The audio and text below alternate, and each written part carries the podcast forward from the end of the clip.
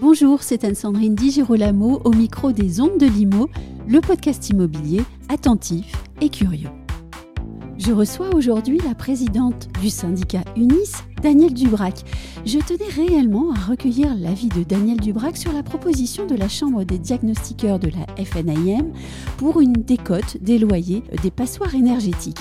Je profite ensuite de sa présence pour faire un point sur les dossiers du calendrier de la rénovation énergétique, de la méthode de calcul du DPE, mais aussi sur les actions de son syndicat pour protéger et accompagner les professionnels en cette période très spéciale pour le secteur. Voici Daniel Dubrac. Daniel Dubrac, bonjour. Bonjour. La crise du logement est, est, réelle, tout comme les difficultés de nombreux bailleurs pour se conformer aux obligations de rénovation énergétique. La CDI FNIM a communiqué euh, dernièrement avec une proposition qui a été reprise dans quelques médias. Il s'agissait de proposer au gouvernement de mettre en place une décote des loyers des logements classés G et F pour éviter qu'ils ne sortent du parc locatif. Que pensez-vous de cette proposition? Alors déjà, UNIS, notre syndicat oui. professionnel, euh, on n'est pas du tout euh, pour cette proposition. On la trouve, euh, c'est une fausse, une, fa une, fausse bonne idée. -hmm. D'abord parce que vous êtes bien au courant qu'il y a déjà eu le gel des loyers pour les passoires énergétiques dès 2022. Oui. L'interdiction de ces passoires énergétiques au 1er janvier.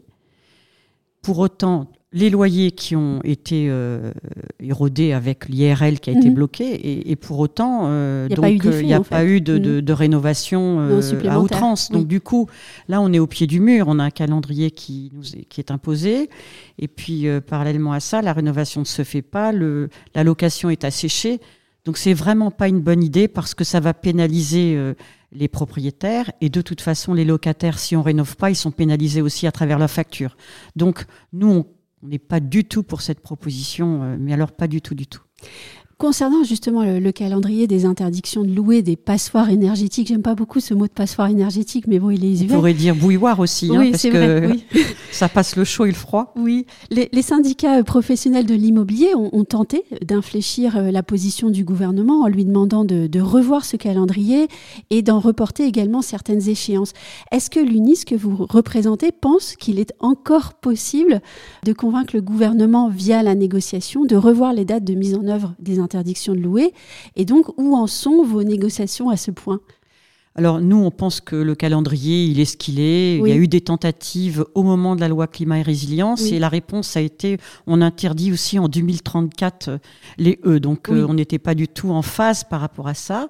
Simplement aujourd'hui, euh, ce qu'on dit au gouvernement, euh, la méthode conventionnelle du DPE, le calcul du DPE, puisqu'on raccroche la performance énergétique et la décence du logement et donc l'interdiction de louer si c'est pas décent.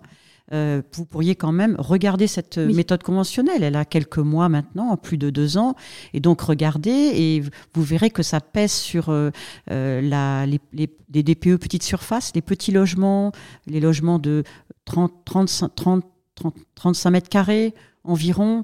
Donc la méthode avec l'histoire du, du, chauffage euh, mmh. et du volume fait que ça pénalise et ça donne des étiquettes mauvaises alors que le logement il est habitable. Donc, premièrement, nous, on dit regardez cette méthode. En plus, on a désolidarisé l'individu par rapport au collectif. Pourquoi est-ce que je dis ça? Parce que 60% des logements oui. du parc privé sont en copropriété. Or, on a instauré le DPE bâtiment, entre parenthèses, et le calendrier, euh, d'abord le propriétaire et ensuite euh, la copropriété. Donc, du oui. coup, regardez, dites-nous si on peut pas mettre le DPE bâtiment supérieur, prioritaire, opposable mmh. plus que le DPE individuel, parce oui. que vous êtes en train de désolidariser les copropriétaires entre eux. Il y a ceux qui sont pénalisés parce qu'ils sont bailleurs, et puis il y a ceux qui sont occupants qui finalement pourraient se contenter euh, d'une mauvaise étiquette. Donc ça, c'est ça. Regardez ça, et puis peut-être que on peut reconnaître euh, qu'un DPE tel qu'il a été convenu, tel qu'il a été euh, créé, euh, est quelque chose qui n'a pas pensé aux bâtiments anciens. 80% des bâtiments aujourd'hui sont mmh. anciens, d'avant 48. Et donc cette méthode, elle n'était peut-être pas euh, absolument euh, bonne pour ces bâtiments-là. Elle, elle, mériterait peut-être des ajustements. Donc on travaille, nous, avec le gouvernement, enfin quand je dis gouvernement, c'est le ministre Vergrit, sur comment faire pour que un logement qui était peut-être G, est-ce qu'il aurait pas, est-ce qu'il mériterait pas d'être F? Mais alors dans ce moment-là, qu'est-ce qu'on rajoute comme critère? On a pensé par exemple aux éléments de pilotage. Quand vous avez un élément de mhm. pilotage qui vous permet de réguler votre chauffage, est-ce que c'est pas un plus par rapport à un logement et donc une amélioration cumulé à d'autres critères de euh, l'étiquette. On mm. travaille plutôt là-dessus. Est-ce qu'il vous semble cohérent de lier euh, dans la loi la décence du logement et la performance énergétique? Alors là, vous savez que nous, euh, on est pour les travaux de rénovation énergétique, hein, ça c'est très clair. C'est nécessaire. Peu de personnes sont contre d'ailleurs, c'est pas la question. Voilà, on fait des économies d'énergie et en plus on fait des économies de CO2 si on fait des travaux, notamment d'isolation. Simplement, on trouve que c'était peut-être pas une bonne idée non plus, encore mm. une mauvaise idée, de lier euh, la performance énergétique avec la décence d'un logement. Oui. Parce qu'on se retrouve des fois avec des logements qui sont magnifiques, qui sont propres, mhm. qui sont propres, qui n'ont pas de saturnisme, de, problèmes euh, liés à la sécurité sanitaire mhm. euh, ou à la sécurité tout court, et pour autant ils ne sont pas décents d'un point de vue locatif.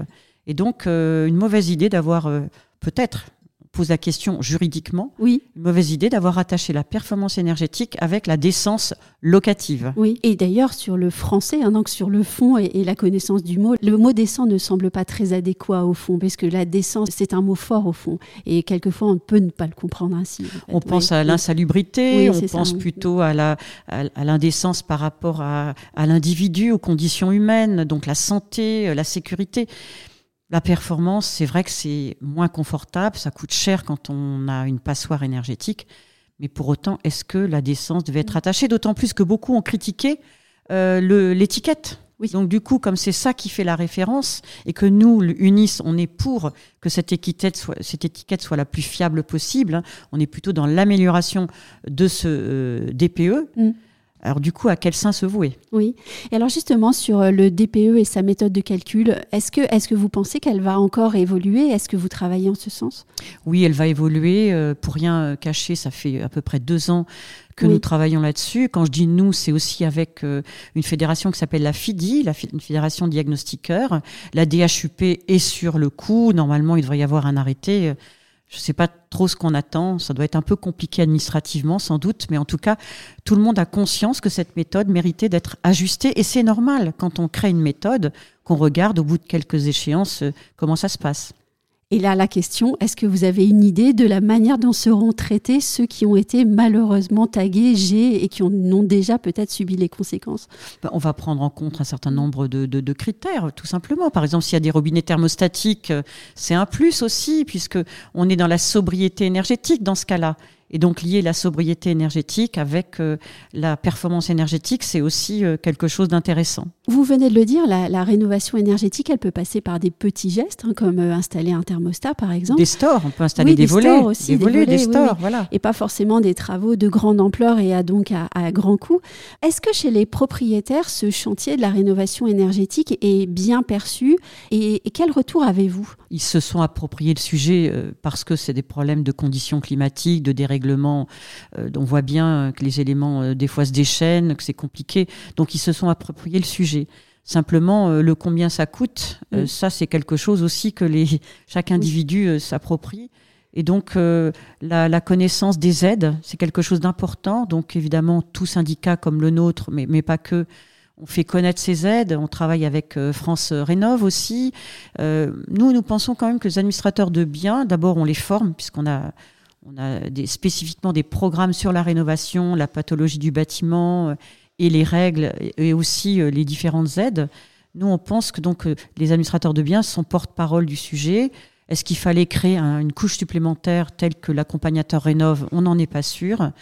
En tout cas, on pourrait très bien être légitimement agréé accompagnateur rénove en tant qu'administrateur de biens. Et c'est là un rôle que vous souhaiteriez voir endossé par les professionnels c'est un rôle. un des rôles peut-être? C'est ce rôle-là, on l'endosse, on l'endosse. Alors peut-être pas assez vite. Oui. En tout cas, euh, les professionnels de l'immobilier sont formés, mhm. sont formés là-dessus. Ça c'est le premier point. Et puis euh, le deuxième point, un rôle aussi où on travaille en filière, c'est-à-dire que comme un administrateur de biens, c'est juste un maillon essentiel de la chaîne de l'immobilier, mais il y a aussi les architectes, il y a les contrôleurs techniques, il y a les économistes, il y a les diagnostiqueurs. Tout ce monde-là, il y a les entreprises, bien évidemment, donc la Fédération euh, du bâtiment est associée. On travaille en filière de façon à réaliser un projet de A à Z une commande groupée qui viserait la rénovation globale d'un bâtiment. Et ça, ça se fait pas facilement parce que les acteurs doivent se parler entre eux. C'est une alliance du logement, de la construction. Et puis, ça se fait aussi euh, pas facilement juridiquement, puisqu'il faut quand même modifier des textes. Oui, mais alors justement, est-ce qu'on aurait un intérêt à travailler cette filière, peut-être à en provoquer des états généraux pour revoir le rôle qui serait euh, attribué à chacun? Bah, afin aussi que chacun puisse euh, se former et aider les consommateurs il se passe pas un seul congrès, il se passe pas une seule assise. Bientôt, il y aura le salon de la copropriété. Mm. J'espère que le ministre va venir. Rint à travers des innovations qui peuvent être mises au service de la rénovation aussi. Donc, euh, voilà, il se passe pas un moment où on ne parle pas de ce sujet. La grosse question, quand même, une fois que le, le propriétaire ou le copropriétaire s'est approprié le sujet, c'est combien je vais avoir de subventions. Mais mm. c'est pas que ça. C'est combien ça va me coûter, mais comment je vais financer. Et donc nous, on renvoie euh, euh, le gouvernement à ses responsabilités. Mhm. C'est pas forcément lui, ça peut être les banquiers, ça peut être euh, évidemment aussi ceux qui font de, l'assurance. on le renvoie à trouver nous un produit qui convienne, un produit financier hein, qui convienne pour payer le reste à charge. Est-ce à dire qu'on ne l'a pas encore trouvé? Bah, Écoutez, non, mm. euh, les banques sont frileuses, bon, certainement pour des bonnes raisons, mais euh, mettons-nous autour de la table. Il y a eu des états généraux euh, des banquiers avec le gouvernement, nous n'avons pas été associés. Alors nous, on interroge différentes banques pour savoir si on peut avoir un produit idéal, c'est-à-dire qui convienne à tous les copropriétaires d'une même copropriété, qui payerait tout au long de la rénovation. mais bon, il faut voter les travaux, il faut les exécuter, il faut les payer. Donc le paiement est un gros, gros sujet. Souvent, ça décourage. Et puis, il y a aussi quelque chose qui décourage, euh, je voulais le dire à votre micro, c'est qu'on est aussi dans une forme de défiance. Parce que comme il y a beaucoup de textes, ça change du jour au lendemain. Euh, c'est complémenté ou c'est euh, euh, c'est complété pardon ou bien alors c'est annulé. Du coup, il y a beaucoup de Français qui se disent oh bah je vais attendre, peut-être que ça va changer, peut-être que finalement ça va changer. Mais nous, on n'aime pas être au pied du mur. Il y a besoin de rénover, donc allons vers la rénovation, mais trouvons un moyen de financer cette rénovation. Si à l'instabilité fiscale s'ajoute l'instabilité des, des, des textes sur la rénovation, c'est vrai qu'on va avoir des difficultés. Il y en a, hein. il y en a. Puis il y a des textes qui sont pas clairs, euh, les dérogations en matière de travaux. Si euh, je peux pas faire les travaux parce que je ne peux pas, parce que techniquement euh, le bâtiment ne le permet pas, ou d'un point de vue architectural le bâtiment ne le permet pas. Mais du coup j'ai un locataire, il part, mais alors du coup mon logement est vacant. Mais alors est-ce que j'ai le droit de le louer ou pas? Si j'ai pas le droit de le louer et que c'est pas mon logement, puisque moi j'habite un autre logement, euh, qu'est-ce que je fais? Donc je suis obligé de le vendre, mais du coup je le vends dans cet état-là, il sera jamais, il sera toujours une passoire. Donc du coup mon bien va se déprécier. Donc vous voyez, tout le monde est perdant dans ces histoires-là. La construction marche mal, donc l'État est perdant parce qu'il y a moins de recettes ou moins de, TVA. Le, propriétaire bailleur, il est perdant parce que il a quand même son loyer qui est gelé, son, logement qui va être interdit, donc il va être perdant. Il gère en général son bien en bon père de famille, donc le rendement est beaucoup plus faible. Il faut au moins qu'il ait un rendement, ne serait-ce que pour faire les travaux de. Le locataire il est perdant parce que du coup, bon, c'est pas parce qu'il aurait un, logement à moitié prix que pour autant ce serait confortable.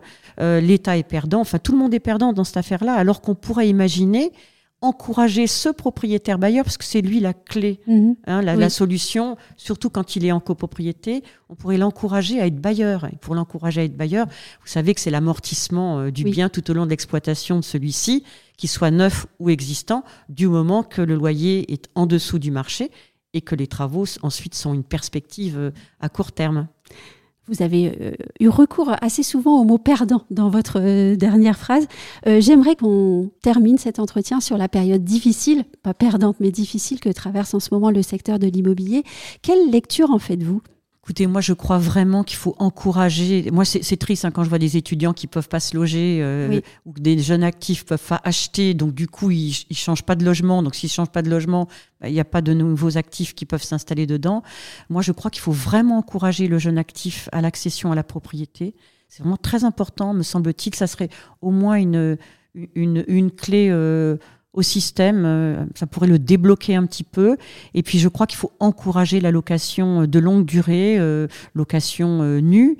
et donc ça veut dire qu'il faut encourager le bailleur particulier. C'est vraiment lui aussi qui est la clé, à mon avis, ou au moins qui va dégripper un peu le système me semble-t-il. Donc déjà, c'est ça, c'est encourager l'accession, parce qu'en France, on, est, on achète aussi pour sa retraite, on, a, on, a, on aspire à acheter, c'est peut-être pas vrai dans d'autres pays, mais en France, c'est ça. Et donc du coup, soit pour se loger, et puis moi, je vous rappelle quand même que les entreprises ont besoin de salariés, et souvent, elles ne peuvent pas recruter parce qu'elles ne trouvent pas une solution au logement de leurs salariés. Le, le, le, chef d'entreprise est aussi un demandeur de logement pour son salarié. Et, et, euh, parlons aussi des professionnels, euh, puisqu'on on, lit ici et là que le secteur de l'immobilier entre dans une nouvelle ère. Qu'en pensez-vous? Nouvelle ère, c'est-à-dire, euh, euh, vous pensez que on va plus louer de logements, qu'on va plus construire de logements? Qu'est-ce que vous entendez par nouvelle ère? En tout cas, c'est compliqué aujourd'hui. Oui. C'est compliqué, moins de transactions, hein, donc mm. ça c'est le cas, moins de, de crédit, plus de location et, pas assez de travaux de rénovation. Donc franchement, euh, c'est pas très drôle, mais euh, nous, on est là pour, euh, malgré tout, que chacun des propriétaires ou copropriétaires puisse prendre la bonne décision, ou quand il y a une transaction entre un vendeur et un acquéreur, que l'acquéreur puisse euh, avoir sa cote-part de travaux quand il achète en même temps que le logement, pour qu'il puisse quand même faire ses travaux, parce qu'on a quand même besoin euh, de décarboner, on a quand même besoin d'aller vers des logements qui soient euh, confortables et qui soient moins énergivores.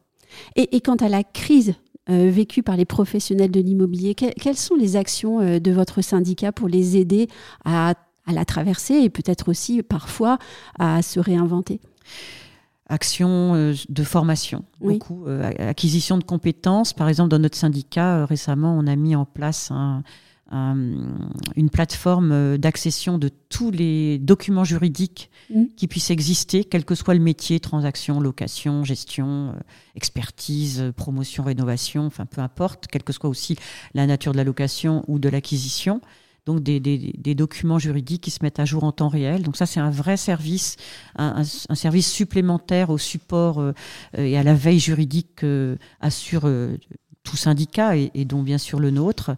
Et puis de la formation, ça c'est très important. Voilà, ça c'est, on est vraiment là-dessus. Euh, et puis on a, on a le courage de certains combats. On est en mode combatif hein, chez Unis parce que on va pas se décourager. On n'est pas des fétistes. Simplement, on voudrait bien que le gouvernement entendent un petit peu cette crise. Je pense qu'ils sont conscients de la crise. On va travailler aussi sur la décentralisation de, de, la politique du logement, pourquoi pas, mais à la condition qu'il y ait une fiabilité d'information, qu'il y ait des datas fiables pour le gouvernement. Je pense à Clameur, qui est un observatoire mmh. des loyers des baux qui sont signés. Ça, c'est une vraie référence pour éventuellement euh, jouer sur l'encadrement. Voilà, mais c'est vrai qu'aujourd'hui, quand on est propriétaire bailleur, il n'y a pas grand-chose qui encourage la taxe foncière qui augmente, l'encadrement des loyers, aucune fiscalité intéressante. Franchement, il faut faut, faut avoir beaucoup d'énergie. Et nous, les syndicats, on porte nos clients aussi euh, sur ce sujet-là. On essaye de les conseiller pour qu'ils aient euh, une connaissance de toutes les aides qui existent, qu'ils fassent pas le mauvais choix, la mauvaise, euh, le mauvais choix, le mauvais dans le cadre de leur patrimoine. Oui, vous avez utilisé le mot combatif. Est-ce qu'il y a un domaine dans lequel vous vous sentez particulièrement combative et qui fait votre priorité en ce moment Écoutez, en ce moment, c'est plutôt la rénovation. Très clairement, c'est la rénovation. Voilà, donc du coup, euh, on fait tout pour que cette rénovation se fasse. Mm. Mais si on n'est pas entendu, bien, on pose des questions euh, juridiques comme une QPC euh, sur le fait, si, si, le fait qu'on puisse interdire à louer, est-ce que c'est constitutionnel ou pas, voilà, donc la performance énergétique, c'est gros gros sujet. Et puis quelque part euh, sur euh, euh, les professionnels, bon, vous avez bien vu qu'il y a beaucoup de choses qui se font de gré à gré, mhm. en transaction un peu moins, en location un peu plus, et donc essayer de convaincre nos, à la fois le gouvernement que nous sommes un maillon indispensable, que les corps, que l'intermédiation est quelque chose d'utile, y compris pour le respect euh, de la réglementation. C'est plus mm. facile de sanctionner un professionnel euh, que quelqu'un qui fait du gré à gré. Donc du coup, euh, on, on, essaye d'encourager le fait qu'il faut toujours passer par un professionnel. C'est extrêmement important. La contrepartie, c'est que bien sûr, il faut former et, les syndicats sont là pour porter la parole des professionnels et au-delà de ça, les intérêts de leurs clients. C'est ça que l'on vise aujourd'hui. Mais c'est compliqué. C'est compliqué euh, parce que euh, le calendrier est ce qu'il est. Il y a eu le Covid, on a, on a interverti le calendrier des, des, des, des, propriétaires individuels par rapport aux propriétaires en habitat collectif. Beaucoup de choses qui ne vont pas dans la mm. réglementation on fait avec. Nous, on l'a dit et redit, on fait avec, ce qui fait que on se bat. Et puis, très clairement, euh, le pouvoir d'achat des Français, c'est aussi le pouvoir d'achat des professionnels de l'immobilier. Donc, on se bat pour les honoraires de location. Et là, on a prévenu, parce que les honoraires existent depuis 2014. Si le 1er novembre, on n'a pas de d'informations positives sur le sujet, nous irons au tribunal administratif. Eh bien ça, c'est une, une bonne information qu'on relaiera. Merci beaucoup, Daniel Dubrec. Merci.